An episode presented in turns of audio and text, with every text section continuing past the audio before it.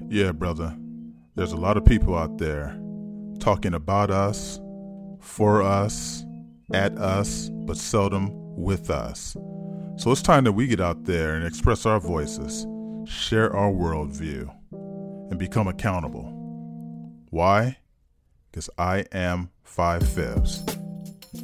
A podcast that invites free thinking black men into a shared space for unapologetic conversations about contemporary issues related to self, society, and the world. So join us for these provocative moments. Let's get at it. Welcome to I Am Five Fifths. I'm your host, Ahmad Mansour. I'm your co host, Bill Thomason. So today is our first edition of the I Am Five Fifths Forum, where we talk to Black men about a range of issues that's going on within self, society, and the world. We invite free thinking Black men to share, their, um, to share space for an unapologetic conversation about contemporary issues.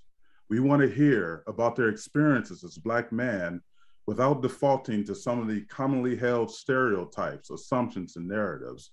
We'll be engaging this black, these Black men from every angle of reality with the topic of fatherhood. And so, first, I just want to welcome these brothers to I Am Five Fifths. Yes, yes. Thank you. Thank you. Thank you for inviting us. So, Brother Bill, we got an exciting. Uh, this is our first one, man, and I know that you and I have really been excited about uh, having this conversation about a topic that is really at the forefront of um, of what it means. To, one aspect of what it means to be a black man, and that is black fatherhood. How are you feeling about that today? Hey, Black. I mean, look, man, we got some together down black men, man, that I feel bring in. Each has a different voice around fatherhood, and you and I know, man, this is one of those things, man, that um, is just it's it's one of those conversations all of us have at one point in our lives. So I'm really looking forward to having this conversation with these brothers today. All right. So, what do you think? What, what, what? How should we start this off, man? I know you. I know you had a question that uh, you want to throw out there, just as a way of getting warmed up to know who these brothers are. Right. Well, look, hey, brother. So we're gonna do something a little unconventional, man. Anybody know me and Ahmad, man? Y'all know me and Ahmad don't don't run by the the the way the normal way of doing things, man. We contrarians at heart. So the first thing I said, instead of going around and everybody saying, "Hey, man, I, you know, I went to this school. This is what I do. I'm big baller number one." I wanted everybody just to do a little something different, man. I want you to do two things. Tell us one thing about yourself that you feel uh, you would want the world to know, and then secondly say another thing about yourself that you believe people get wrong about you. So Ahmad, I'll let you lead the conversation around the horn to do well, that. Any, anyone who wants, I love that, man. Anyone who wants to raise their hand first and just get it started, let's do it. I'll go first. The first question was Tell us something about yourself uh, that you would want people to know about you. Basically, yep. uh, I would say at heart, I just want folks to know that, uh, you know, that I really do care about um, where we are, where we've been, and where we're going as a as a collective. Uh, I also want people to know that I, you know, I really do make the effort um, spiritually uh, to be present and be, you know, be there to uplift and and and contribute to the well-being. Um, I think what people get wrong about me is that uh, I think some people might mistake uh, instances where you know where I'm like hyper focused uh, as being maybe a little aloof, um, but that's not it. I'm, I just like to you know stay focused and, and get things done and done well, um, and I think that's pretty much it. Hey, and um, for the sake of the podcast, why don't whenever uh, we call on you, why don't everybody just give their full name so we'll know who who's speaking? My name uh, just spoke Armand Garrett. Thanks, Armand. I appreciate that, brother. You guys speak a little bit more up into the mic, just a little bit more too. Okay, get a little close. So, so we we want to mel- we want to welcome Michael Penn to this conversation. How you doing, Michael? Brothers, um, I'm doing good. Uh, I wish I had gotten the time right, but uh, glad to be here with you all. No, we're glad to have you here. So, really, we just started, and I, and and Brother Bill just threw out a question. So we're just kind of going around the horn to get to know each other a bit more. Uh, you guys are spread out throughout the country and the world. And so we love that. And this is just a real quick moment for everyone just to introduce themselves through Bill's unique question that he put out there. Anyone wants to first, maybe Bill, you want to reiterate that so that Michael know what that is, and then we can start continue to go around the horn here. Yeah. Hey, Mike, good to see you, brother. Good to see you, man. Um, so we all we're doing, we're asking everybody to just give one thing about themselves they will want people to know. And then the second question is tell us something about yourself that people get wrong about you. Yeah, I'll go ahead and take all right. the next Anyone one. else want to? Go ahead, Kevin. So, so yeah, my name is uh, Kevin Owens. I'm out of Michigan here uh, currently, and uh, I will say the number one thing about me that uh, you know I feel I have is is what I would say is a southern charm. Born and raised in Texas, very easygoing. I get along with just about anybody and everybody I meet. Uh, the flip side of that, um, in terms of what I think folks get wrong about me, is that you know maybe they can take a little bit of advantage of me. So, um, but until you get to know me and, and you understand who I am, uh, I think that goes away and that brother cook a mean jambalaya and gumbo. Let's not forget that. Etouffee. Etouffee, pineapple upside down cake. Where they say, man, make you slap your mama. That's so good. oh man. Who's next? I'll, I'll go next. Um, so welcome, brothers. Um, Herman Few. I'm uh, in Los Angeles area and I have to say that the probably the number one thing I would want the world to know about me is I have given it my absolute best to try to raise my kids and to take care of my mother before she passed. Regardless of what mistakes you think I may have made, they were honest, hardcore. I gave it my best, and I'm still giving it my best. Mm-hmm. Um, I think something I would like the world to know where they get it wrong. You know, I'm kind of a big guy. I'm 6'5, close to 240, bald headed, but I'm not an angry black man. I'm not trying to hurt anybody. Um, I'm really a very peaceful young man even though I'm 55, I still say young man. I love it. I love it. But that's that's right that's where I'm at. Thank you. Right love right being on, here, brother Herm. Right on. Glad to have you here, brother. Uh, I'll go next. Um, so I guess what I would want um, people of the world to know is that I am fiercely dedicated to my spiritual growth. That is like my number one kind of organizing principle. Um, I'm in the Bay Area, so uh, I live in Emeryville, which is between uh, Oakland and Berkeley. And um, things that people get wrong. So, you know, I'm a, a, a bit of an overachiever, I suspect, like um, a lot of the brothers on this call. But um, what people get wrong about me is, um, you know, I get insecure and you know, I experience self-doubt and, and all these things. And often when people look at the surface, all they see are the letters behind my name and all that stuff. And, you know, that that has definitely been isolating, um, I would say, to some degree. So what people often get wrong is that I'm human, basically. All right. And Mike, make sure we give your name, man, so people know. Oh, sorry, Mike Michael Penn. Yeah. Great. No problem. No problem. Thank you, man. I think I'm last. Uh, my name is Barry McSwain. Uh, excited to hear about this panel. Uh, you guys are a great group. I would say the number one thing that would I would want the world to know about me is ambition. Uh, ambition and greed for for love, for growth, for business, for money, for everything, for life. I, I, I, I like, I love life. I want it all. I get a little over my skis, but man, it's good stuff. Uh, I think what people might get wrong a little bit with me is that compassion doesn't always come with that, right? Uh, or they think that that if I'm ambitious for for for all those other things that uh, the love uh, that I have for uh, my community, my folks uh, are not as doesn't necessarily go in hand in hand, uh, but it does. Right on. Thanks, B bag. Right on. Thanks, brother Thanks, John. Oh, uh, so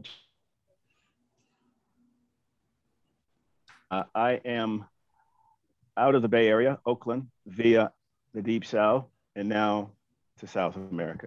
So I'm here in South America right now. Um, what I like people to know about me is basically I'm an explorer, um, information junk, junkie. I'm always loving to read and to learn. And what I like most is listening to other people's experiences. Um, that that people what people get wrong is how do I describe it? So there's a lot of people that are getting a crowd and they feel like they have to some, say something, otherwise people would think they're stupid. And I don't I don't do that. Uh, it was an oak says fools talk because they have say talk because they have to, and smart people talk because they have something to say. So uh, people may take, oh, this person is quiet, um, you know, and but I feel no need jump out and say anything to prove that I have to say. Good Great. stuff. Thank you, man. brother. Good stuff. So, so this is interesting because we have such a range of people, not only from around the world, but from different walks of life, uh, different types of experiences uh, with how uh, they have uh, they have raised their kids and been in their kids' life. So, given all that, um, you know, since this is about fatherhood, if you can, just from a very deep inspirational space um, and beyond, what exactly does fatherhood mean to you? You know, how do you define it in the context of your own life? Hmm. I, will take that first. Uh, I think for me, I define it by what my mom taught me, and I think what her um, not I think I'm certain her mom taught her. Um, she would always say, uh, you know, I don't work, I don't go, I don't get up and go to work for anyone. I don't work for no one. I work for my kids. And I've always carried that notion within me that, you know, there was always putting the children first, making sure that, you know, that responsibility was never overshadowed by, you know, maybe personal needs or wants. Um, so I've always been guided by that, that principle of always making sure that I understood every time I get up and go out, you know, what I'm doing this for and who I'm doing it for. So for me, it's always been uh, a motivating factor having children. Right. What about you, Kevin? You know, that's a that's a great question. I think um, for me, there's no perfect definition of what fatherhood is to me. I think is no different than us on this call here as human beings. When you wake up, you don't know what you're going to face. And when I was, you know, first, you know, given that opportunity to be a father to my kid, um, you know, my world flipped around in terms of it's not about me anymore. It's about that kid and what I can do to raise that kid to be who he or she wants to be. Uh, and I got two boys, so it's more he. But um, yeah, it's just uh, it's a day to day grind. I think it's indefinite.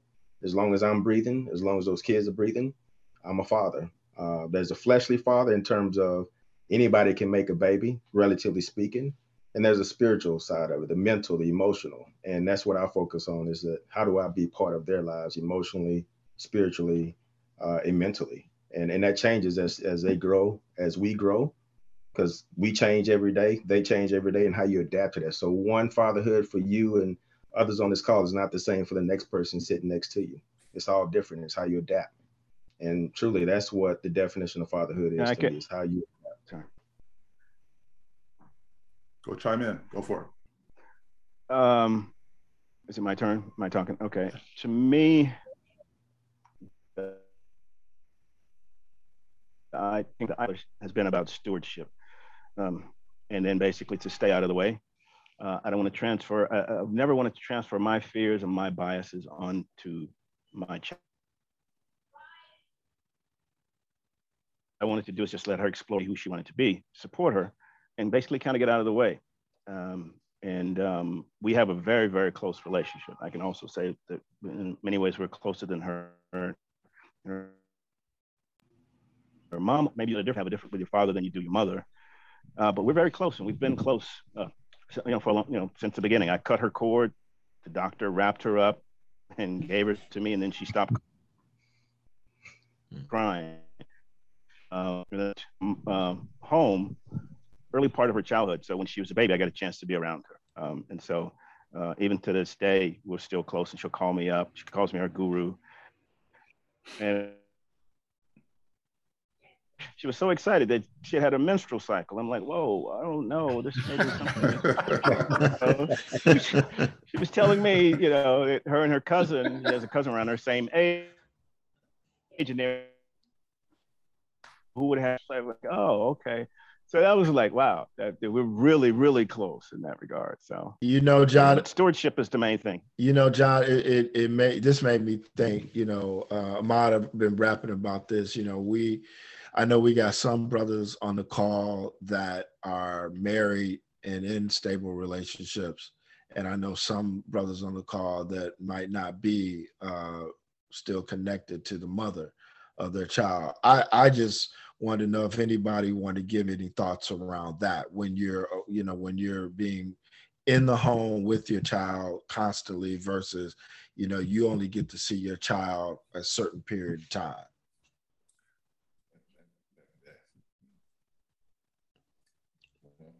Anybody want to chime in? Feel I've, free. I've been I've been both. Um, early part of my childhood up until about six, we were in the same out of state, so that was a whole traveling back and forth thing. And um, you can stay in your child's life. My situation, if you've never been at that base, it may be a little different, but we had that base up until age six to stay on age. And so she's been coming back and forth and um, so I, I, can speak to I think having that base may be a little different than having that foundation and then having a separation than someone never been. And I'm just quite different because you're out on certain things, and you know, no one ever thinks about. They can always think about the mother. No one ever thinks about all the things like her, her first tennis match. You know, I played tennis, a USTA junior circuit player, and then she played in high from first match and you know i felt like i was missing out. So um, it's you know it's a little different but a lot of people they're intact relationships and that's completely different as well. Thank you man. Kevin you were going to so few it's interesting because yeah. i know one one of the things that uh, i call i call herman few. So just just just a little fyi there. So few i it's interesting because when i hear john talking about uh, you know his daughter coming to him, to him about uh, her her start of her menstrual cycle. I think that's something that you uh, can attest to as well. Uh, so if you can, just kind of speak about fatherhood in the context of what it means to you, but also um, bringing whatever, um, um, um just bringing that aspect in uh, as a father. Absolutely. So, I mean, for me, you know, I really embraced fatherhood. Um, you know, I felt like I became a father later in life. My my daughter was born. I was 38, and I had gotten married about 28. So I we were I was in my marriage for almost 10 years before my daughter was born. Um, me and my wife were trying to have a child, and it began to look like it just wasn't going to happen. So we even looked at the potential of adoption so when my daughter finally came and got here, I, I, felt like it was for me a new beginning, a blessing, just a tremendous blessing. And I really, I really took to it. You know what I mean? I really embraced it. And uh, unfortunately, I'll just make this quick, but unfortunately, um, I think the birth of my son, which was four years after my daughter was born, was the beginning of the well, not the beginning, but was the final straw in our marriage. So as, as, as wonderful as the kids were, I think that just between me and their mother, we just could no longer coexist. So that created a whole nother situation for me. I mean, a whole different life. And I won't even begin to go into all that. But well, I will address Ahmad's question with respect to what a father means to me. I, I feel like it's the biggest blessing. And I was able to, um, I didn't think I was going to be perfect, but I was at a point, I was mature enough to know the importance. And I just, I just made a commitment that I'm going to do everything I possibly can do to get this mm-hmm. right, you know. And I just, I just embraced it, you know. Um, I listened to to John when he speaks about his relationship with his daughter. They're very similar to me and my relationship with my daughter. We're very, very close. And in fact, um, I remember my daughter was 12, and right up until um, right before that, I thought about, well, you know, she's going to be having her cycle here pretty soon. And prior to that happening, I, I, I was like, I didn't really know how I felt about having to deal with it. But I began to realize that we were so close that I almost wanted her to have that experience. I wanted to be there when she had that experience, even though I wasn't a woman. And to some degree, I was afraid of it. But I wanted to be able to reassure her that it was going to be okay. And I, I shuddered to think that she would have that experience and I wasn't around to communicate with her and make sure emotionally and psychologically that she was okay. And, you know, traditionally we think that's the mother's role, you know, and the mother's going to handle that. And I think in most cases that will be the case. But in my situation, there was such a disconnection between the mother and my daughter that physically she could help her, but mentally and emotionally, I know she couldn't have. So to mm. make it quick, it, it, it did occur when she was with me. And I just I just remember telling her that it's nothing to be afraid of. And she kind of was like, well, dad, I don't, I really don't want to do that. I, I don't want this to happen. And I said, well, no, actually you do, because that means you're okay. If, if it didn't happen, that would be a problem. But um, I just, that that incident just really solidified to me that man we as fathers we can do whatever we need to do for our kids. And, and we got to step up in areas that we didn't anticipate, we can get it done. So, um, fatherhood means because because the challenge that I've had to stay in my kid's life, um, it's become I have to just it's become a calling. I mean, I I work as a fatherhood specialist. I work with men on this, so. Mm. Thank you. So I, I want to follow up with uh, this and just kind of put a little twist to it. You know, as you know, the media uh, really conveys, um, or should I say, they don't necessarily convey uh, our images um, as in a positive light as as uh, as, as Black fathers. Um, do you feel that socially, or you know, through the media and other uh, influences, that um, the kind of the zeitgeist has an impact on you as a black father or do you perceive that the world perceive you different as a black male and, and as a father anyone I'll, I'll answer that. I, I think it does to to a certain degree. But quickly, I do think people. I'm sorry. You know, I, I, think I, I think that, I mean, it, it kind of you're all, I mean, it's it's hard not to be black in America, right? And so I, I just from a from an interaction standpoint, and uh, I, I, made a point to to attend every single field trip, you know, for my for for my my girl for Sky, same with AJ, and and insert myself in PTA and and the parents and the teachers and kind of be uh, be very present you know, partly for that reason, right? I mean, obviously, I have my own reason for for the care of my child, but also to kind of challenge that stereotype to, to a certain, to a large degree and and be involved. And I think speaking, I think Kevin and John had some really good points about meaning the fatherhood. I agree with with Kevin in terms of being fluid, right? It's it's mm-hmm. a it's a moving object, at least for me. Uh, mm-hmm. I think when I, you know when I first started, and, and, to John's point of getting out of the way, right? I think mm-hmm. beginning of my, I mean, my fatherhood started a little bit later. I adopted my kids at a little bit older age, but you know, uh, I think as a black man, you have projections on what you think your kids should do in this society. You project things from your side, and I think it took me a while. I learned more about being a father by stepping away and uh, and, and listening to my kids and what they need and their trajectory, as opposed to imposing uh, my own thoughts on what a, a, father should or should not do or what they should accomplish. Right. So I, mm-hmm. I, I like a lot of what you guys are saying because you know it, it, it kind of underlines how important you have to be there, but also have some self reflection.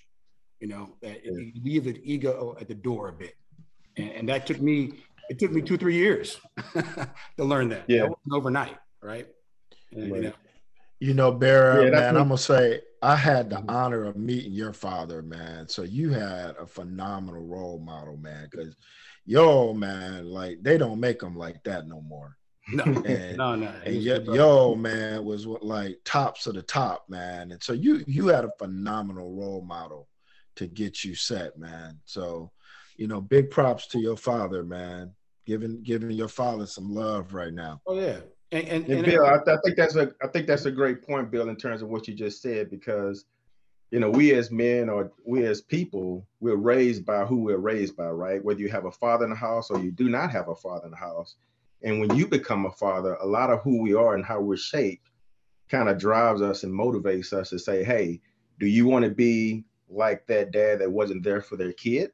And it motivates you to do more and there's a little bit of pressure there. You know, I agree with you in terms of the, the social media and things of that nature in terms of black fathers, but also just your upbringing and how do you make it a better time or a better opportunity for your kids when you raise them? And I think um, you know we got to create that balance uh, to not stress ourselves. You know, to be at every event. You know, example, and kind of funny, but if my kid plays sports and he's sitting the bench, yeah, I'll be there every game. But some games I may not, if I got something else to do that's providing for him, and you just sitting the bench and not playing, let's just be honest with one another. You got to yep. communicate to your kid and say, hey, here's some motivation for you to, you know, play better, work harder, do whatever it has to be, or pick another sport. I don't know. I'll come to the games when you start playing. And I'm being I'm being funny, but at the same time, you got to put things in perspective, as I said earlier, in terms of adapting, communicating, understand what does it really mean you know, me being there for you every single day when truly is it value added? Could I be doing something else that would do something for you later in life? So yeah, it's just so many points you can, so many, so much discussion you can kind of drive. Well, Kevin, that, that, that's a great point because I, I, from what I hear when I speak to a lot of uh, black men, um, you know, who are fathers, you know, the question becomes, you know, how much does, you know, their past, whether they grew up in a single parent family, or you know one of their parents who um, wasn't as present, uh, whether it's the mom or dad. Um, mm-hmm. How much does that play into, you know, you you know, there's some people just that will take those experiences and feel like they need to become a super dad. Um, mm-hmm. There's others who, you know, feel like um, um, that the experience of having children is almost a form of their own therapy. So, you know, how just to pick up on your your uh, your question, I mean, you know, if if you can, if someone can just kind of describe, you know, how did their family experience really shape their fatherhood? And I know Armand, you had mentioned that before, but I, I just want to see if I can grab one more person to, to speak on that. So I'd love to just because um, so I grew up both parents in the household, but my mom was very much an authoritarian. And so she um, really cast, I mean, basically disrespected my dad continuously, and he accepted it. And so I'll never forget when I realized that my wife, Jocelyn, was pregnant with a boy. I mean, I can't tell you how much fear I had in that moment because I didn't know whether I was going to be able to support a son to grow up right and and so that um, that was really scary. Um, you know, and in in terms of what fatherhood means to me, I mean, being a father is it's a miracle. I mean, it is. You know, I'm I'm a I'm in the Bay Area, so I definitely uh, lean. Uh, what does my uh, brother say? Uh, granola, spiritually granola, if you will. Um, but I believe, um, you know, in this idea of, you know, our thoughts create our reality. And when I think about, you know, the thought of having a kid, and then I look at and witness my son, I have a son and a daughter. I mean, like, right? He, he just started as a thought in both of our minds. And, and here is this being, right, that is now autonomous, right? Like he's got his own personality. He's 11, and I've got a, a little girl who's nine. Um, you know, and then the other piece that I do want to just um, amplify, you know, John's point around stewardship. I mean, I believe that those souls came down and chose me and Jocelyn, right, to steward their experience on this earth. And so I just I view it as a tremendous privilege and responsibility. And I mean, it's funny. I I often um, remind myself that it's as much about learning from my kids as it is me teaching them, and I've learned so much um, from them. It's it's uh, it's just a gift, man. It really is. That's right. Thank you. Yeah, I want to highlight yeah. kids and going back to what Kevin said, that you have to evolve as your kid evolves until you think one thing and then your kid change and now you have to adjust. There's a lot of information involved in do that as your kids go through these stages because once you think you got it right, okay, they change and now you know you have to you have to shift. That's right. And your foundation has to be there, right? No different than this pandemic we're going through. How do you pivot? How do you adjust and adapt? And if you can adapt as a parent, your kids can adapt along with you. My experience is a little bit different in that I started parenthood at a very young age. I was 18 when my first son was born, and I had no blueprint. Um, my father at the time uh, had divorced my mother, so I was, you know, uh, I don't want to go down too dark of a path, but anyway, um, point being is that I, you know, there was not really that playbook available to me in terms of how to you know, do this right, if you will. So a lot of it was just trial by error, learning, you know, kind of as I went along. But I, always, you know, I have four children, uh, ranging in age. The youngest is 20, the eldest is 39. And between the youngest and the, the between my youngest son and my youngest daughter, there's a 10 year gap. I always think uh, when I first started out, I knew nothing about being a parent. I was just simply motivated for doing the right thing. It was part of my family upbringing. You took care of your responsibility. You, you did the right thing.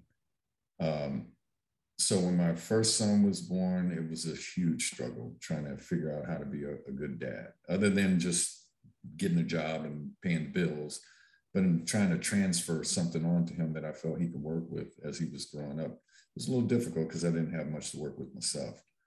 Um, so by the time my first daughter was born, I was uh, in my mid 20s. And at that time, I was very excited about being a father of a daughter, uh, you know, father of my first daughter. Um, and having gone through, you know, that experience. And then some three years later, I had my second daughter. And then, of course, nine years later, my second son incrementally in between each of those children, I felt like it was a learning experience. I, I, felt like from the first one, I stumbled, I made a lot of mistakes, but I promised myself I wouldn't, you know, transfer those on to my daughter. I would learn and I would apply that knowledge. Um, I struggled with my first daughter. I didn't really have it all that well together, but by the time my second daughter came along, I, I had a little bit better. I, you know, I was definitely a lot more effective. And then certainly, you know, by the time my youngest son came along, I felt like I really had this thing called fatherhood down. I understood it enough to be as effective as I could possibly be. And I think for me, it was just, you know, trial and error, learning through, you know, experiences, good and bad. Um, uh, part trying to apply like uh, some of what John was saying earlier about you know you get to a certain point where you you you want to impart as much as you can to help your children grow. I think by the time they're three years old, if you don't have a really solid relationship with them, it's kind of difficult, really that beyond that. So being there, being present, uh, I dealt with the divorce, I dealt with the separations and the anxieties that come with it, and, and dealt with that even between the third and fourth child. Actually, dealt with it between the first and second child and the third and fourth child. Um, so, long story short is, is that it was a learning process. I felt, you know, what guided me, of course, was the principles that I learned from, you know, my mother and my grandmother, because they are effectively the ones that kind of raised.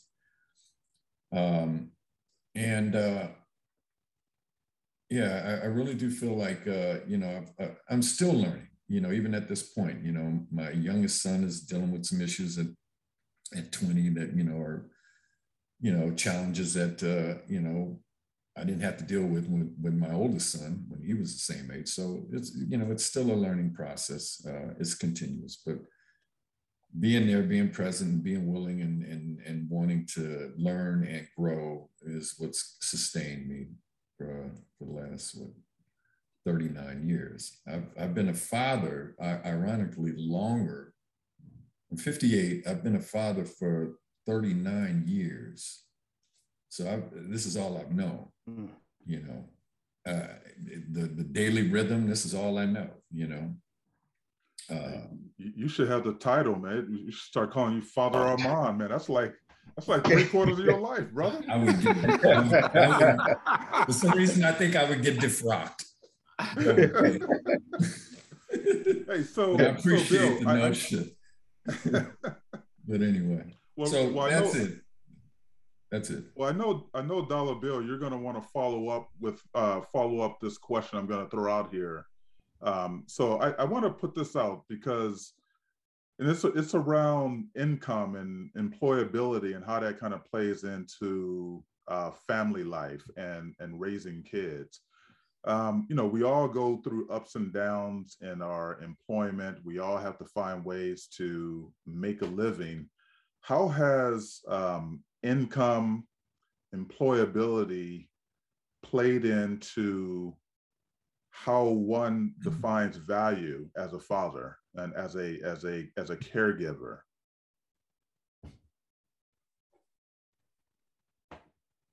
that will make question. you think don't it that make you think i mean i guess i'll, I'll start I'll, I'll start by saying um, you know my mom was the primary income in our household um, and you know, when my son was born, um, so he's he, he was born with a genetic um, abnormality that required surgery. He spent the first 10 days of his life in the, in the NICU. Um, and it became clear that my wife continuing her job just was not going to work, you know, and, and the, the, my vision, at least of being married was two incomes, power, you know, all the stereotypical stuff. And, you know, it's like that's one thing the father it, it blows up all your ideas about whatever you thought life was about at least for me um, and so that transition to like single income right is all on me um,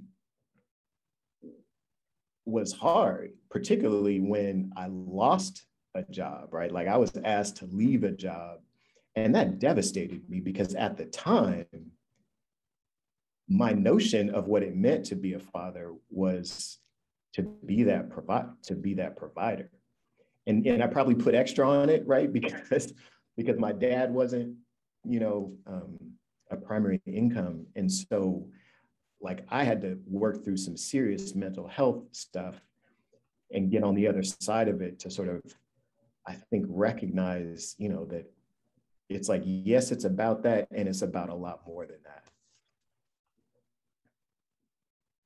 Great, Thank you. Man, I gotta I tell had, you, I, I know that's uh, that's a deep one. Yeah. Let, let, let, me throw. Let, let, Jeter. Oh, go ahead. Go ahead, John. Go ahead. Well, I so okay, yeah. My family background. My father was there, and I grew up in an intact family. He passed away when I was nine, but I had that huge extended family, so I saw all the men. Uh, most of the fam- uh, couples in my family were together, so I saw intact families. And so, of course, you know, uh, especially being in the South, you're seeing men with various roles. You're seeing men with breadwinners, but they're also doing other roles out of necessity. that nurturing helped me. But in term, but when I got older and actually going through the divorce, it was I thought I was forced to make a choice um, because I had grown up. I mean, I first I was home and thinking, well, I don't get to see my child every night, and so I had to feel I felt like it was a choice. Do I want to stay in her life?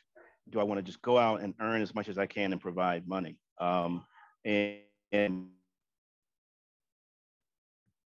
toward being in her life and seeing her. So I basically stopped my, I had a career in advertising. I basically stopped that.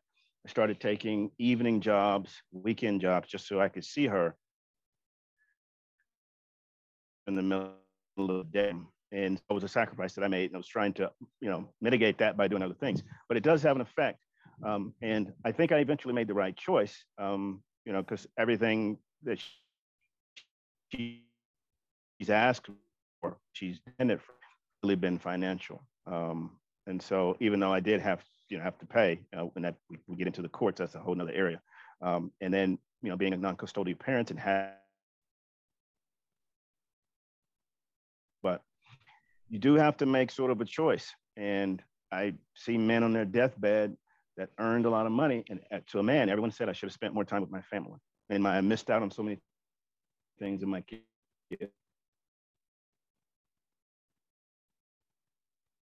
Great. Thank you. Anyone want to um, follow up with that before before uh, I hand it over to Dollar Bill? I know he has a follow up question. Yeah, I, I'd like to speak to that real quick. So for me, I, I truly had to make a decision because when my relationship broke up, I think my ex-wife and even the system was kind of like, what we'd like for you to do is just send a check, support that way, and give it all and give the raising over to the mother, you know. And I wasn't okay with that, you know. And not to mention my my situation was very complicated because my kids were taken from the Bay Area to Los Angeles. So essentially, what had to happen was um, I had to make enough money to pay child support and to survive. But for me to really develop my career, if I would have went that direction, I wouldn't have been able to keep the relationship with my kids. And that meant um, I didn't miss, and I don't like to use the word visitation because I don't believe you visit your kids.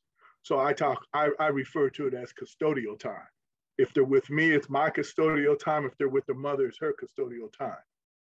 I don't visit my kids, but for me to not love that for me to not miss any of my custodial time ever no matter what the circumstances were it had a major effect on my professional career so i left a lot of money on the table a lot of job opportunities um, i had a career in education that i wasn't able to expand upon i was an entrepreneur that I really wasn't able to expand upon. I had to put all that aside. And, um, but consequently, I was able to have a, a, a fabulous, and I currently do, a wonderful relationship with my kids. Um, and if I had to do it over again, I would do it this way. But financially, has cost me an unbelievable amount of money. And I just, I, I don't think we as men, as fathers, should have to make that decision. I think you should be able to, to, to do both. But I know, and this is another conversation, but I know systemically the system is not really set up for us to do both. And that's one of the reasons why I do what I do, because I like to focus and help make a change where, where men can can can be involved in their kids' lives, but still be the individual men that they need to be, which the kids benefit from anyways. Because some of the choices I had to make, my kids miss out on some of the financial stuff that I would have had. I don't have to give them. So it ain't just me, but it's their loss too. Before I hand it over to to uh, th- thank you, uh, Her- Herman. Before I hand it over to to uh, to Brother Bill to follow up, I, I just want to say about Herman uh, because I, I we're, we're, gonna have to invite this brother on separately and just do a a story with him just on his epic story um, that's that, that's pretty incredible Liter- literally it's incredible i've been trying to get that brother to write a book on it but one of the things about herman is that um, as i knew him he was literally uh, commuting every week from um, um from the bay area down to uh, los angeles so that he maintained that relationship and that there was just no gap there. And so I know I, I literally saw the impact of that on his career because his background is in sports psychology. Um, anyway, Bill, go ahead, brother. I'm, I'm sorry for hogging up that time. I just wanted to get that in. Man, you know, as you can see, this is one of these forums, Ahmad, that we could be on here for hours because there's so much to cover. Um, and the one thing I actually did have a financial question, but I don't know if I'm gonna open up a can of worms here, but I'm gonna say it, you know, because I've always felt that the court systems were against black fathers, you know, and you know, I'm I'm a product of a single parent home where my father wasn't around, but I had, you know, grandfather and uncles who stepped up. Did, you know, I'm open up a can of worms. Does anybody want to talk about the court systems and how they were treated without, you know, without, yes. without. Oh, oh, here we go. All right, yes. I'm going on mute. Here we go. Here come the worms. Yes. and I want, John, I, want to quick, I want to quickly go and then get out of the way because my story, I know a few, few stories. It's a, it's a book. It's really, it, it, I, I'm familiar with that story. But the only thing I say is about the courts is that it's it's regressive. The laws are outdated, and it's not the, the no distinguishing. I was a guy. I cut the the cord. I was with her. I grew up with her. Took care of her. I was in her life. But the courts make no distinction between that and some guy that got a girl pregnant in the backseat of a car outside of a club and wants.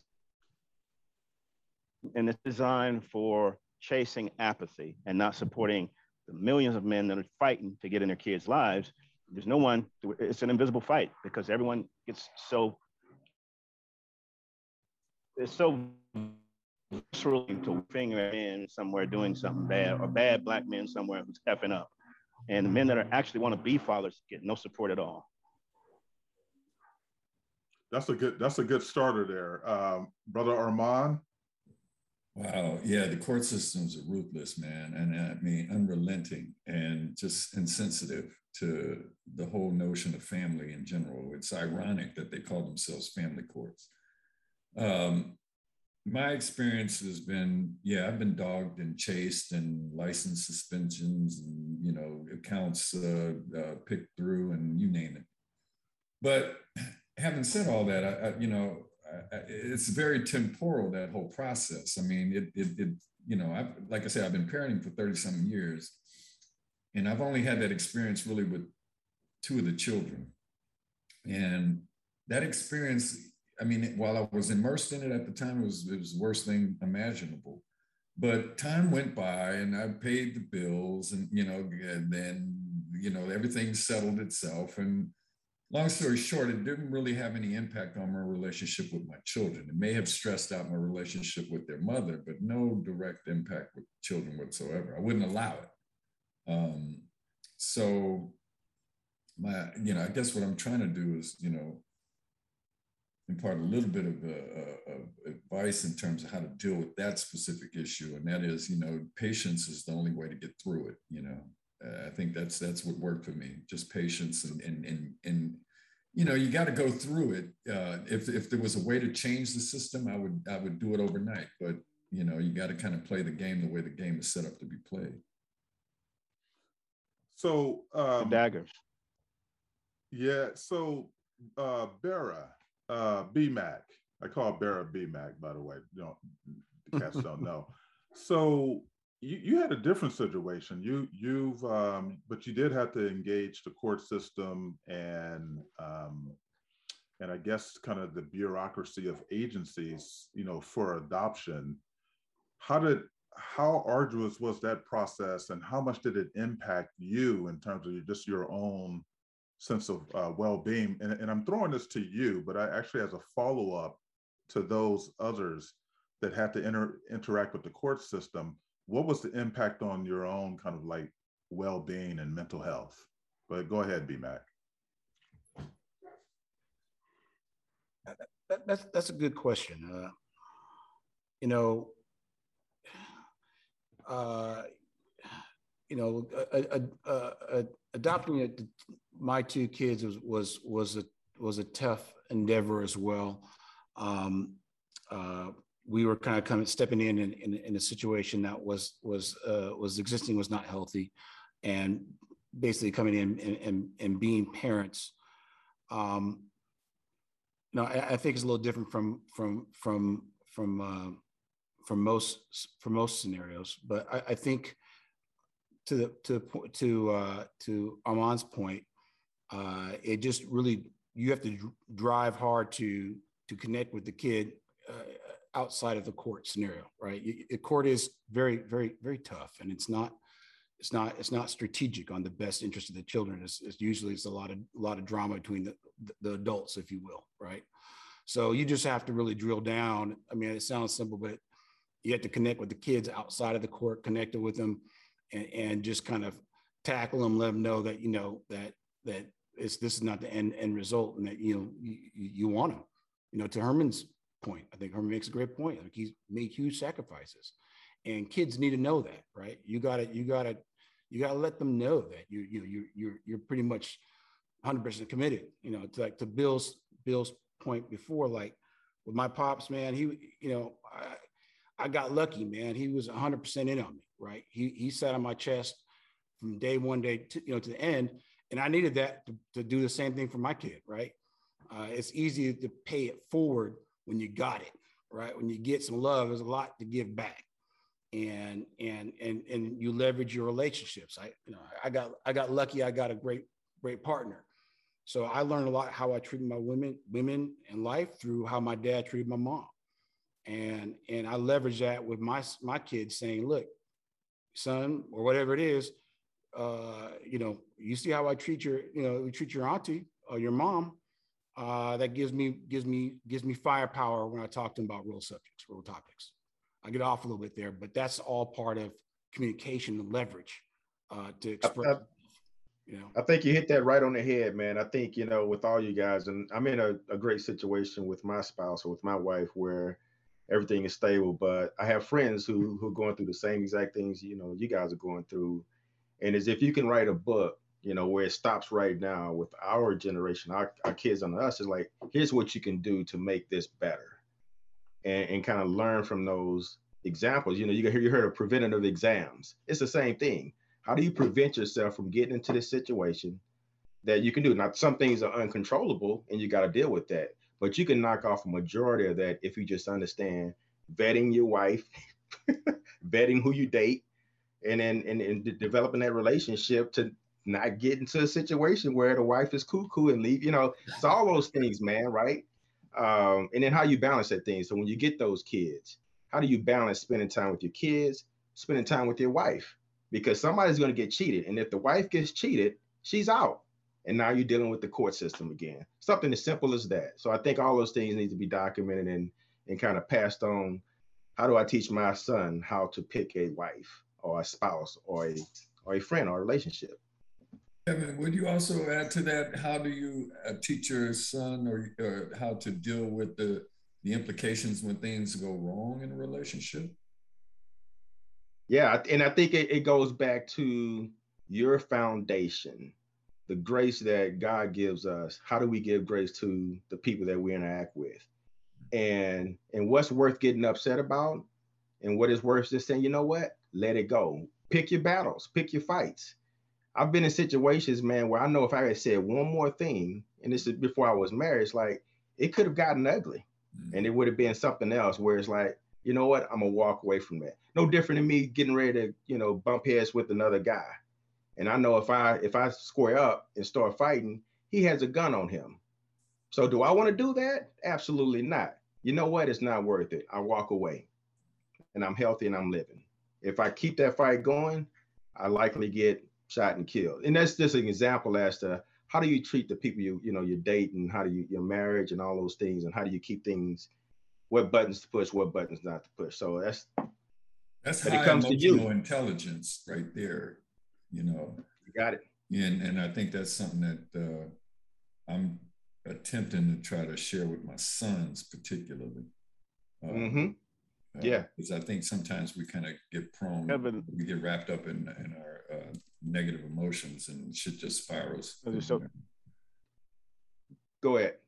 No, I'm done. I was just saying what Kevin what Kevin said. I was it was so funny what you just said about the, the confrontation. I was listening to Navy SEAL and Navy SEAL Navy what's the best defense of a fight? The Navy SEAL said, if you can run, run. yeah, no, that's, that's absolute. That's that's absolute. That's absolute. Yeah. What, what, what you know, is, is you know, it's, it's, such a great point because actually that that is um, you know that that's the basic principle of the uh, of the of the known book, The Art of War.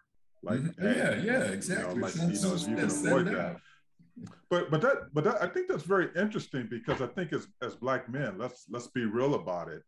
You know, we're we're all you know a lot of us were trained to, uh, you know, from a mindset standpoint to um, to really uh, confront anyone that we felt were being disrespectful to us or mm-hmm. who mm-hmm. Or, or wanted to you know settle an argument you know through fisticuffs. I mean you know, we all we were all born in different environments, but I think that's something that's been embedded into the culture. And what mm-hmm. I'm hearing is, is that that notion, um, that idea gets challenged when when raising kids. That that that that there's a different type of insight and perspective that comes into what do you hand down to your to your uh, to your son or daughter around that. That's right. And, and and to add to that, I know of divorces and situations, and some of you guys may have this where you see the ex-husband and ex-wife come together as if they're married. They're traveling together with their kids. And you know right there that during the marriage, things were done appropriately where when it just didn't work out because of the right reason, they had to divorce, but yet they can still be in sync and, and kind of, you know, maintain the family, so to speak. But they keep that at moments. So yeah that's that's a very rare thing, and I'm I'm I'm privileged to be experiencing something similar to that. Um, Amen. Yeah, but I, I think yeah that that's important. That's where you get both parents agreeing that it's not about me; it's about the children. You know, you got it. And it's mm-hmm. you know the challenge then becomes you know that goes back to your original point. You know, you got to pick the right one. you got to fit it out. got a better point toss. I guess uh, the, the profits at, at the point where you buy, right? Right. my family structure, what family she grew up in. That, that's that's exactly. Oh right. yeah. Yeah, that's right. Well, I, I, think I think my my point on all this, I think you guys have great points, is that whether a relationship works or doesn't work, I think as as as fathers and as black men, as you if if you can show an example of of working that problem out uh, and let your kids see that you know uh, you know every relationship is not perfect right? My, my i got lucky my parents were married for 40 years but i watched how they they they solve issues right? There's lots of times you have to solve issues with your part you know your wife now or or your you know and i need i was privy to that you know? So i'm approaching problems and solving and i, I like to, to to to share that with with with, with my kids because problems are going to come up. It's not just a fairy tale. And you've got to you've got to they they i think kids learn by watching more than we tell them right? If i tell my son aj hey man i want you to kind of respect women and here's your head he's like that yes. he's gonna be like yeah yeah yeah okay. But if i'm doing it and i'm showing him how to solve problems with my partner or or add value or create love and happiness on all those coins you know I, I, he's picking that up you know same with a girl you know will it happen tomorrow no but that's a that's a that's something that I think kids need to see as a father. You need to show them that. You know, it's it's not automatic. You know, So- let me let me throw something in a I think mind it's just not- Go because. I'm gonna tell you, Not man. basically, these- not basically playing playing the dozens with your kid. What was that, John? Say that again, Judy. I, I, I was saying the, uh, about the you know, conflict is you never say anything bad. I never said anything bad about her mother. I kept the courts to me. The courts in my head, the court was. I walked in the court. The judge opened a folder. I'm like, this is all in a folder. This is not. This is just in a folder. Mm. And then talking about high this, emotional uh, I- I intelligence. something. Well, this is be this will be playing the dozens with your with your own kid. Mhm. You know, I want to take this uh, on another spin. You know, we're having this conversation around black men, black fatherhood. I mean, this is what I am five fifths is all about. It's about the black male voice. The majority of us, I'm sure, know men of other races that have kids. What conversations are you having with your kids that you don't think your white, Asian, Latin, or Indian counterparts are having with theirs? And what conversations do you think it is important to the utmost to have with your with your kids? And I know on here some of you all might have mixed race kids. I'd love to just hear the thoughts around that. I have uh, biracial children, a biracial son. Um, and, you know, I think with, you know, I try not too hard to, you know, what's the word for? Project um, how I influence and, and try to raise him in comparison to some of his white counterparts. I mean, sometimes I I find myself kind of falling into that trap, you know, because he'll come home and say, "Hey, Dad, you know, I just left so and so's house. You got to see it." I mean, I live in Marin County, and you know, uh, my my, my the, you know, when when you're dealing with privilege uh, and you're surrounded by that privilege, you know, it, it can be tricky to try to balance that out. You know, um, I things that his white friends, you know, are able and capable of doing uh, I don't have any real sense of whether or not he is able to, you know, follow in suit because he's half black, you know, or half white.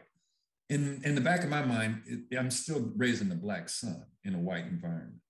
So you know, it's a matter of you know, for me, uh, just making sure he's you know well aware of who he is, you know, and just self-confident and, and and not you know having to be consumed by you know the keeping up with the joneses if you will. Uh, uh, but yeah it, it's challenging. It, it, definitely is challenging especially in this day and age you know everything's technical you know the, the internet and social media kind of you know impart their own set of challenges you know um, I'm not sure what he's, what kind of information he might be getting uh, outside the home or beyond me that might be counter to what I'm trying to teach and practice. So there's a large degree of vigilance on my part, I think, you know, where I find myself, you know, sometimes, you know, it's, it's subconscious, you know, I, I just kind of find myself checking our conversations, you know, making sure that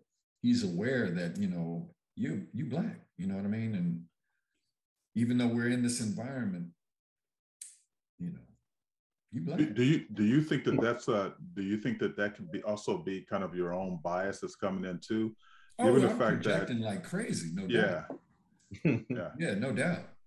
But Is again, there- that, is there- that becomes a challenge, you know, that becomes a challenge because again, I, I have to count, you know, I feel like my one of my main duties is to protect my children. You know, I just feel like that's something that I, I must do.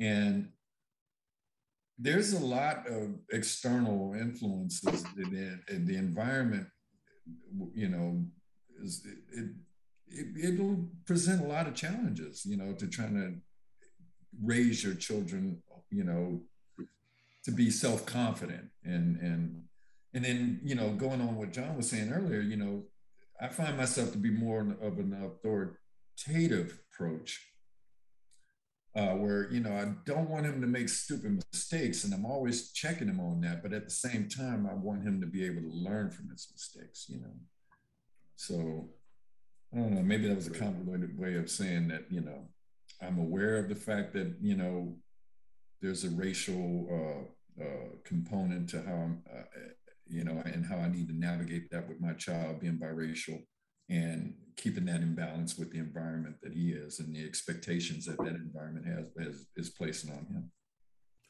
So we have about we have about ten minutes left. So I we I, I think Bill, that's such a great question. So I, I want to keep that. I want to hear some more answers uh, or perspectives to that question. Such a great question. And then um, um, I have one more question after that um, before we'll, we'll start looking to kind of wrap this up. Anyone else want to chime in on that? Yeah. Are we still are we still on biracial kids or well kind of the challenges? It, yeah, no, we're still there. It wasn't just about biracial. It's just just what Okay. I think Bill kind of constructed. Um, is there anything that is different in terms of what you have to convey to your your children versus other different racial or or uh, or, eth- or ethnic groups? Is that right, Bill? Yeah, it's not just biracial. I'm just Yes, saying it's not biracial, but Right. Yeah. But but if your kid is biracial, I mean, I've Okay. you know I've had those conversations. That how is the child viewed? If the father, say the father is black and the mother is white, how is the child looked at? Is the child seen as being black, or is the child seen as being white, or just biracial? I've I've heard the whole gamut. I mean, look, I did an ancestry.com. I found out I got way more white blood in me than I thought. so I'm like, whoa. you know, so so anyway. I could have told you. I could have told you that, bro. Well, hey man, I, I, I, An- ancestry made it. A- A- Ancestry made it real clear. Just confirmed our I'm thoughts. playing with you, man. But go ahead, man. So I, I think Bill's question. I mean, like, there are a lot of things. I mean, one of the things that you often hear, you know, um, is you know, it comes up at least in the media because I think this is a, a narrative that we throw out there, and I don't necessarily know whether it's true or not. But but you know, that that's that's what we put out there. You know, you talk about the talk. You know, so I mean, I, I think that's like something that. Um, um, would be considered the type of distinction that Bill is referring to. Uh, just a, a wide range of things. But anyhow, I'll, I'll turn it back over. John, you know where it came from, man, is like growing up in Detroit. I remember telling someone once, like the conversations that my folks had with me around the police department was not the same conversations that my white, Asian, Latino, etc. counterparts had. The, because in, in the black community, the police were not seen as allies. Like it was not like if you in trouble, go call the police, they'll come and help you. Whereas a lot of my friends of other races, they always felt like, oh yeah, if we got in trouble, you go to call a policeman to come help you. And in, in Detroit, it was a lot of times it was the police causing the problem. Right. Yep. So anyhow, go go go ahead, John. We'll, we'll let you Yeah. guys I, expound. I've on had that talk with her. Um, I've had that talk with my daughter, the police talk. It was a short talk.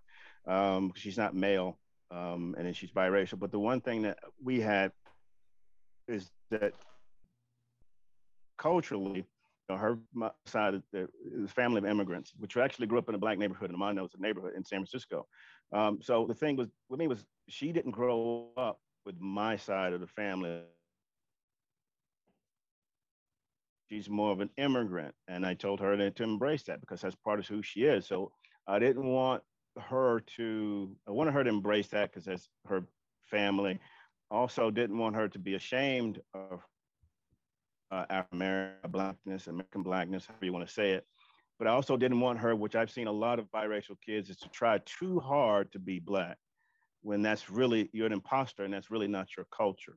Um, you're, you're it's more that in her. And she's struck the right balance so far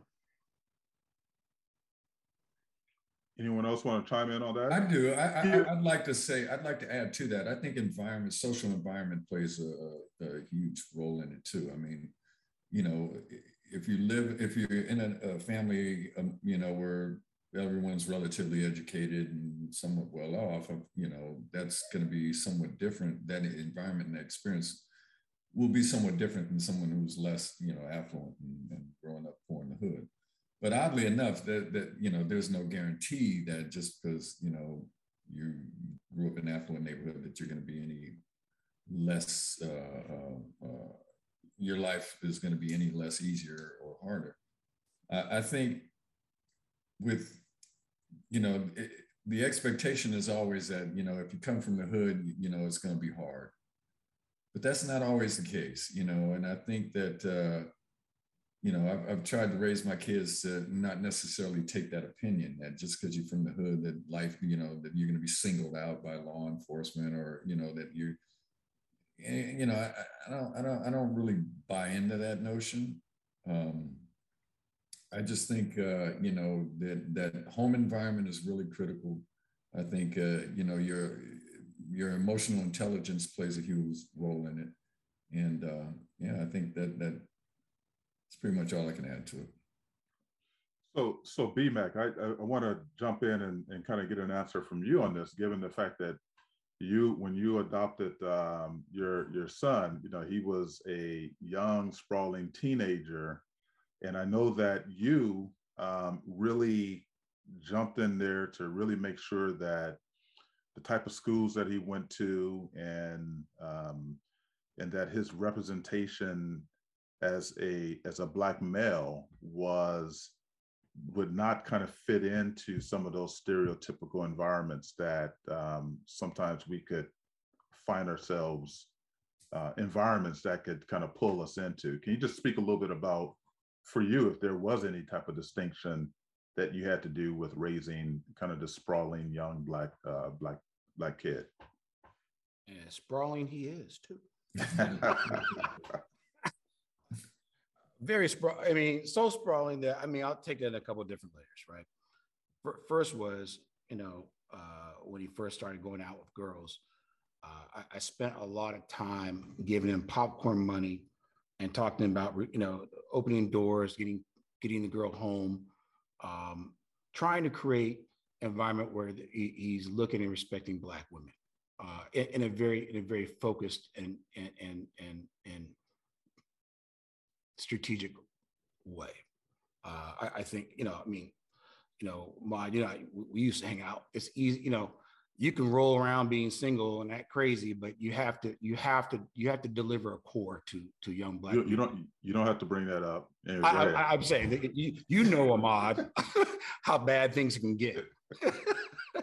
but but I think part of my job, you know, and back to what Armand Armand was saying was protecting your child, but also, you know, it, it, it, that's part of the story of of creating a, a, base at a young age of, of respect, and then also that that fine line, uh, you know, pulling him out of school, putting him in new schools, and and having him uh, understand what it what it means to be a brother in a, in a, in a different environment and and it goes beyond just police, right? It goes on the, the, the mental the mental um, fortitude that you have to build for your black kids to be able to navigate America and the nuances of of you know racial aggression, microaggressions. It goes long, you know, long beyond uh, uh, uh, uh interaction with police. I think I'm, I'm, concerned about his mental welfare.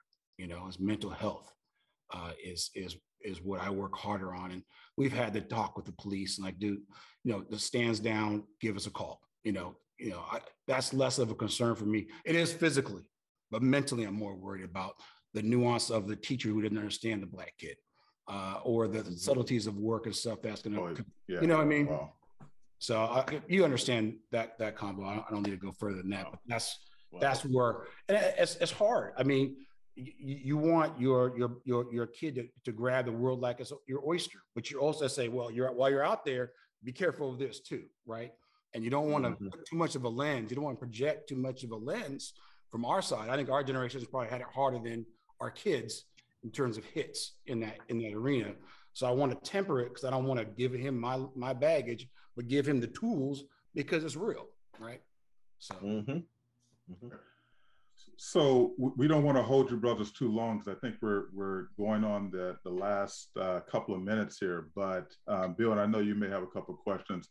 I just I, I just want to just ask you guys. So what about your own well being and self care? I mean, do do you, you know what what do you do uh, in the midst of um, you know the world that we live in and you know the the the media and the images of black men sometimes being more negative, um, and just being a father, trying to be the best human you could be as a father. What do you do for your own sense of self care uh, in this world?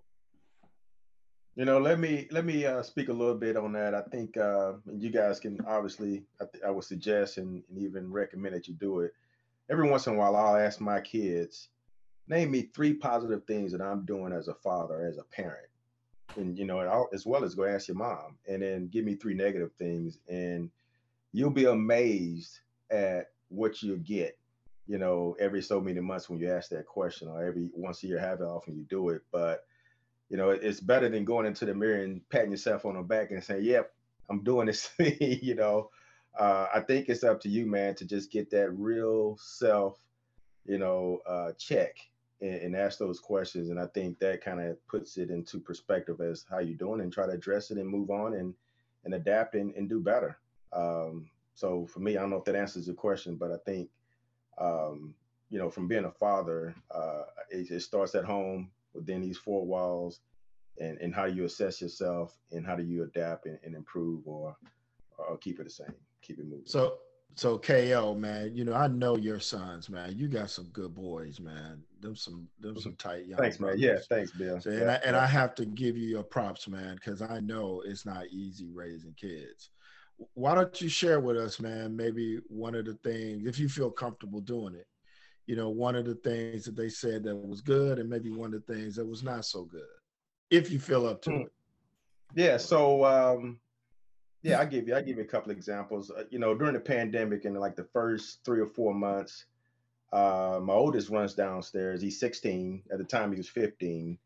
And he says, Hey, dad, he says, um, man, things seem to be moving quite fast inside this home. You know, everybody's excited, we're all happy, but but at the same time, outside, you know, people are dying, people are suffering. I say, man, you just said two profound things right there.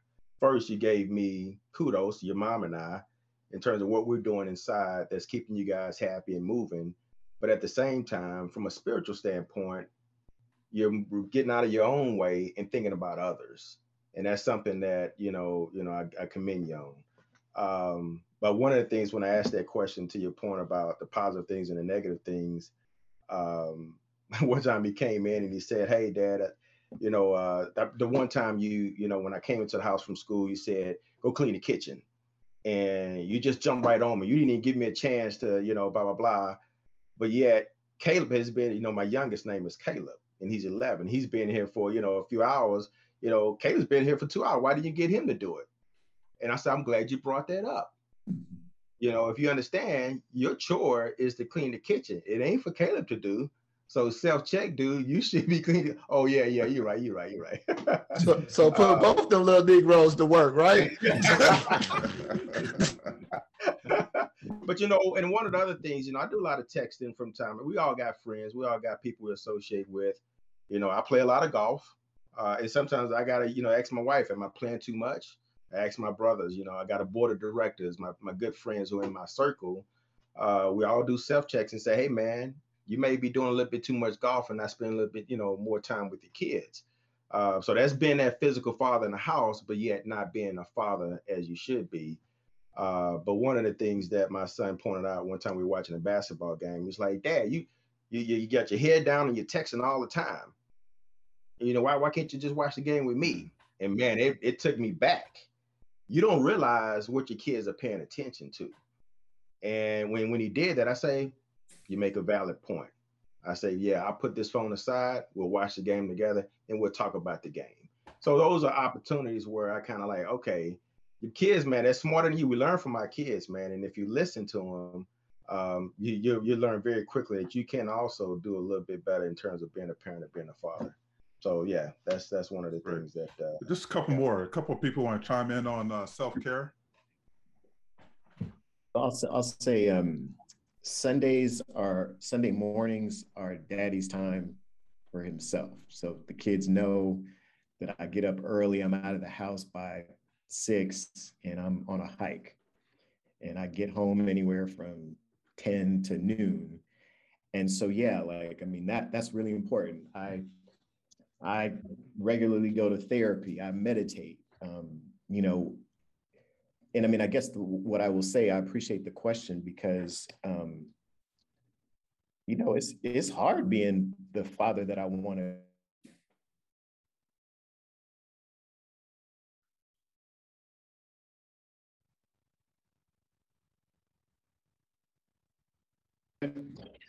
we gotta.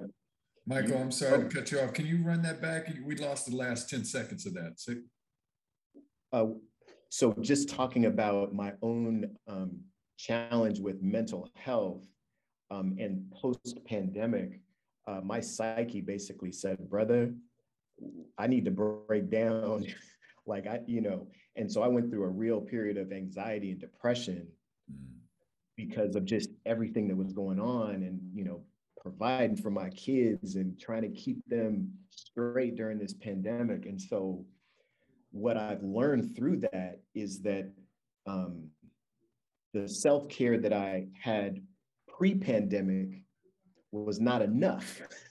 Like i needed to up level my game both just to deal with the pandemic but also bill knows you know i'm trying to start a new business and and it just wasn't enough. And so that that was my psyche basically saying brother up your game because you will not be able to perform and contribute to the world in the way that you need to and your family so i had to take it a lot more seriously Mike, I want to just say, man, I I really appreciate your transparency on here, man. It, it goes without saying that we wanted this to be an environment where brothers could just be open and honest, because that's probably why you know I know you, man. You are a real transparent cat, and you're very open and honest about what's going on. And for the brothers in the room that don't know, man, this brother Michael has an MD and a PhD you know, and I've always respected the fact that he's not one of these brothers that runs around um,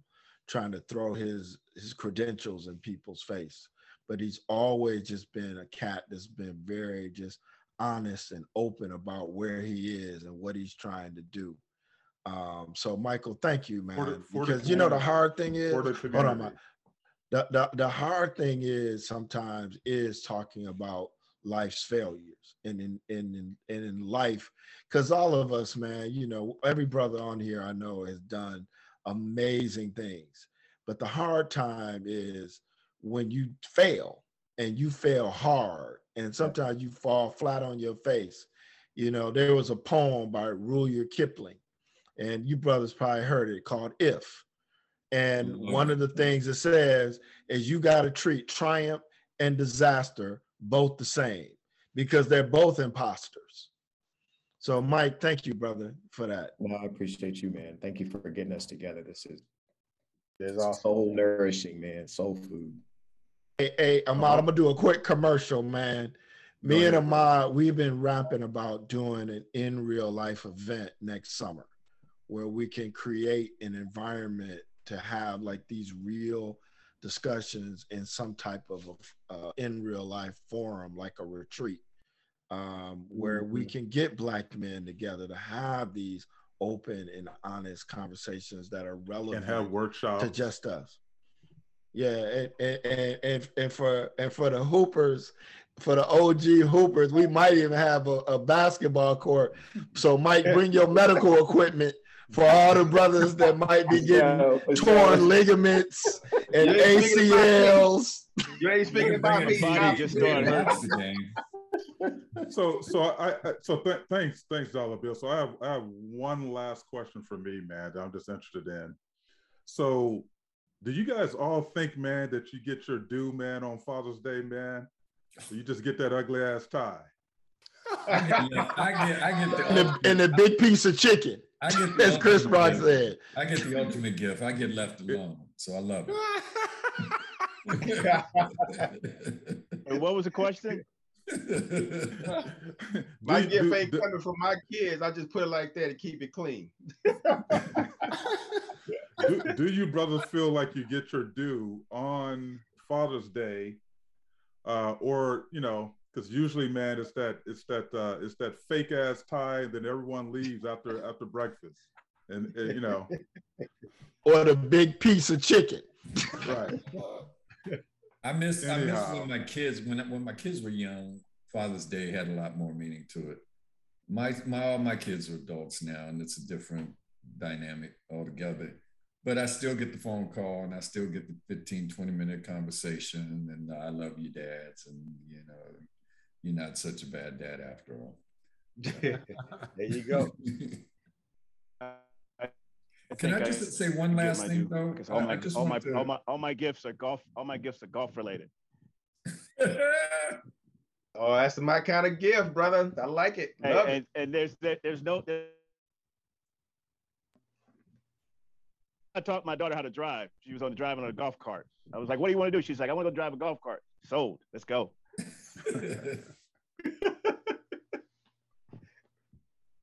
Armand, what were you gonna say? I just want to end with, with that piece, that self care piece. You know, I love my God walk every morning, good hour and a half, gives me time to kind of separate and, and, and go inward.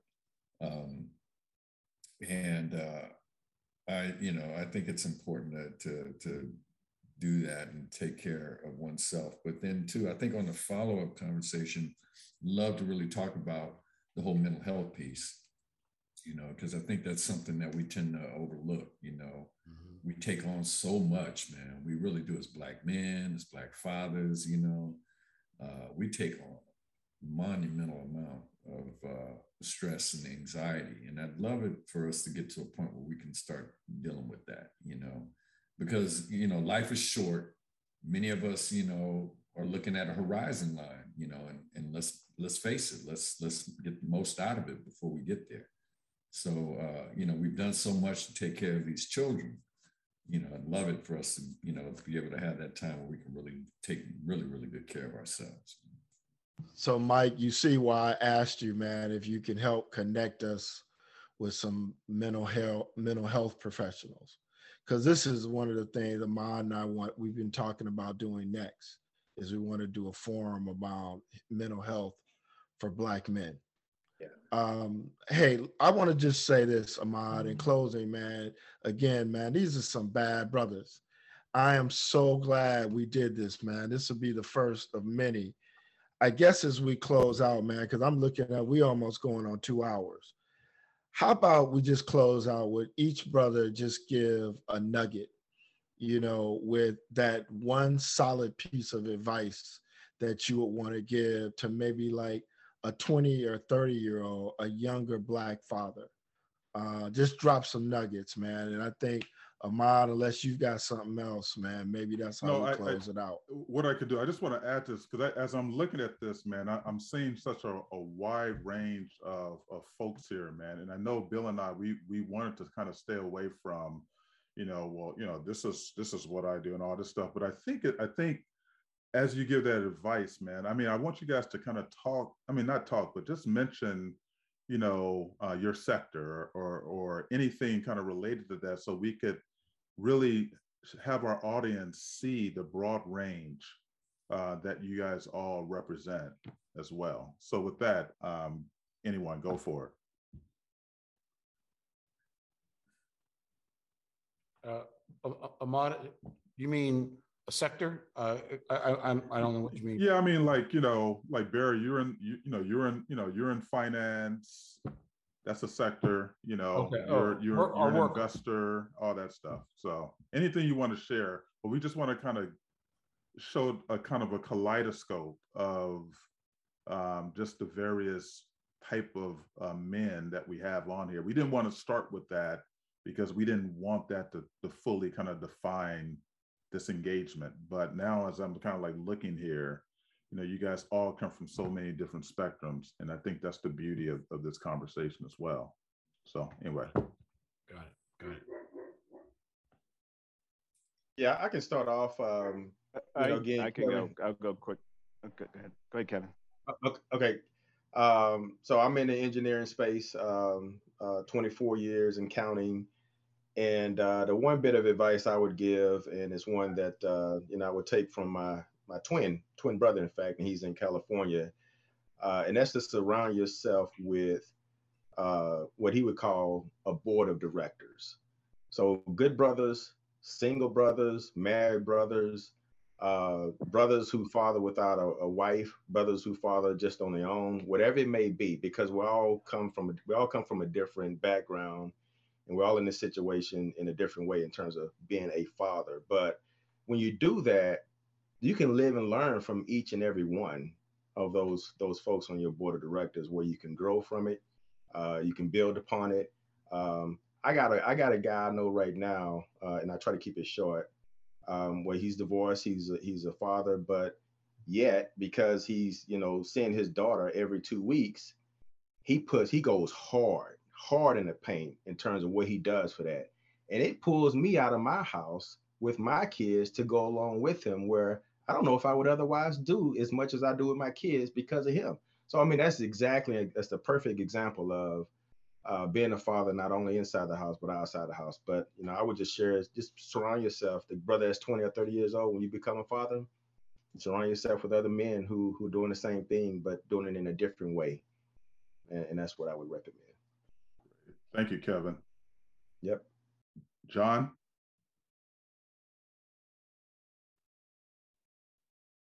Jonathan? So we're doing the kind of like brief summary of our background. Yeah, summary and just your last your advice that that you would kind of give. What what would you depart with, real quickly? Um. Uh, okay, but so first I want to uh, piggyback on what Kevin said to to the young men, especially if you're father, is the fatherhood life. You know, guys, as soon as their relationship or their marriage breaks down, they think that automatically includes that their fatherhood part is broken down. And that's not the case. So always stay focused that you're always a father. If you're divorced, right, whatever, you, you're still a father, always. Um, so as far as what I'm doing now, I do like reentry sort of work, um, do web design, web development, um, digital marketing, and uh, using guys that were incarcerated that have coding skills that can't get jobs and can't get any work to build a portfolio. So just actually, I just finished finishing up a project with the National Science Foundation, and two of the guys, three had uh, uh, were incarcerated. One guy just spent just got out a while back to work, and he has he was in jail. He was in prison for 25 years, and he's helped me out with coding, and then now he's doing some Python so um, just uh, that work I'm doing right now. Oh, I want to say about health care, health, health, taking care of yourself. Like, I think that's really important. That's why I want to reiterate. My day starts with self care. It doesn't start with me opening a laptop. So I don't get to top until about maybe 12, then I'll work into the evening. But I start with my breathing exercise, my workout, and, and my, my diet. And that's how I start my day every day. And you're looking good, brother. Good to hear. Brother Michael. See now. yeah, I was I was pissed off. People talking about uh, uh, Bill needs a haircut. Man, I would give anything for a jacked up fro.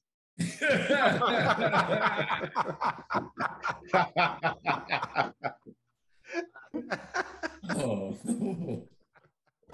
I love it. love it. Thank you, brother. Brother Michael. Um, so yeah, so I'm in uh, healthcare as as Brother Bill um, mentioned, I've worked in biotech, um, an aspiring venture capital uh, investor. But man, um, I've been doing diversity and inclusion consulting and um, health equity innovation consulting. And I mean, I guess I just feel so grateful to um, be, you know, like I want to leave this earth fully used up. That's my goal. Um, and so I'm just grateful that, that I can contribute. Um, and I guess what I would um, say to the 20 or 30 year old brother is, um, I mean, life is such a gift. And, you know, we, I think it was Armand that was just talking about the pressure that we put on ourselves as Black men. Um, and I know, oof, I've, um, yeah, I've dealt with that. And so the idea of taking the pressure off of ourselves and simply challenging ourselves to learn from every experience, I think takes at least some of the pressure away, right? Like life is not pressure free. But I think if you focus on what you can learn from each experience, and you know, there's a lot of wisdom here today, um, it'll put you in good stead. So I really appreciate y'all. It's good to have you here, brother. Brother Herman. So I, I work as a um, fatherhood advocate, fatherhood uh, specialist. I'm also a sports psychology consultant. So um, I'm actually trying to bridge both disciplines together. I think uh, a lot of the athletes could benefit from um, some of the specialization that I work with. But I think the nugget that I would probably like to just leave is the fact that this whole process goes quick. You know, um, it's fast. Um, embrace every day. Um, not about everything's gonna be perfect, but just be intentional and be mindful of every day. And I think as a father, to be to to to deal with your kids like that, just be mindful. Brother, thank you. Brother B Mag. Uh, my background's in investment banking, finance. Um, uh, so perspective, I, I, do do juggle a lot with my time. I, w- I would say um, I would say uh, for for advice is is just just get get in the game, get wet, get dirty. Uh, you don't have to you don't have to be perfect. You know everything you do is not always gonna be right.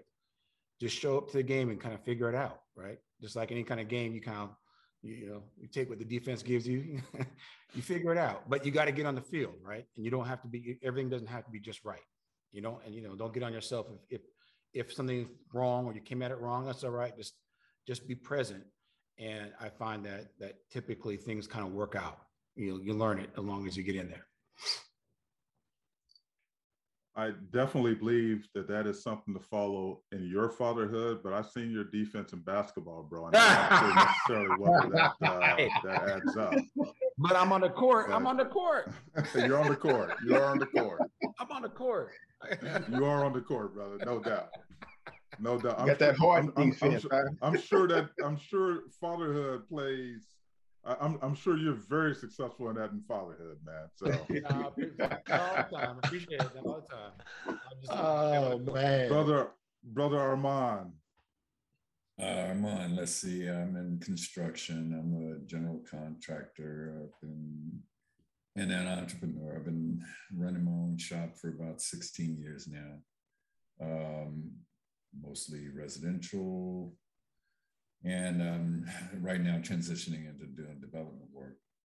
Um, I the advice I'd like to give my younger self, uh, Vera, thank you for the football metaphor because it helps me.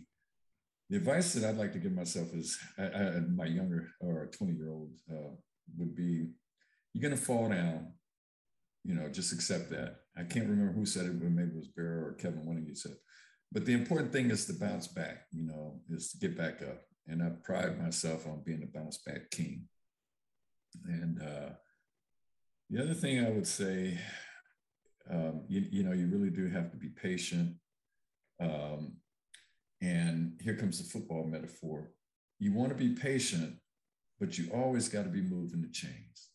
And, you know, got to be moving the chains forward, you know, and not back so I would say, you know, you're going to get hit, you're going to get knocked down.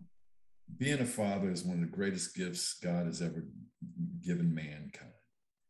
And I think as long as you can just stay true to, you know, the, there's a purpose for you for us all being here, you know. Um, however, you know, being a father is is is is is beyond just like I think someone was saying the the, the physical act of uh, procreation. It's more about that spirit and being able to reach deep inside yourself and and and and and be able to like um, uh, Jesus said, you know, just be a good steward, a good shepherd, if you will. So um, yeah, bounce back and move the chains is what I would tell. Like that. Great. Well, I want to thank each and one of you for just coming on here and and not only just dropping wisdom and and bringing your full selves here, but really um, just providing just a kind of I can feel your I can feel your spirits coming off the screen here, and I think Bill said it best um, that this is just one of many forms that we want to have on a on a wide range of things. But we felt that fatherhood was just a great starting place, and I just want to thank each and one of you for coming on, and we also just look forward to working with you in some capacity as well. So thank you, brothers, and I'll let Bill kind of finish us up here. Hey man, uh, Ahmad knows I always like to end out our broadcast, man, with some lyrics uh, to a song, man, that we probably all remember from our day, man. So I'll just say, man, it's just coming strong. McFadden and Whitehead, ain't no stopping us now. we on the move. So, hey, man, on that note, I just want to thank all you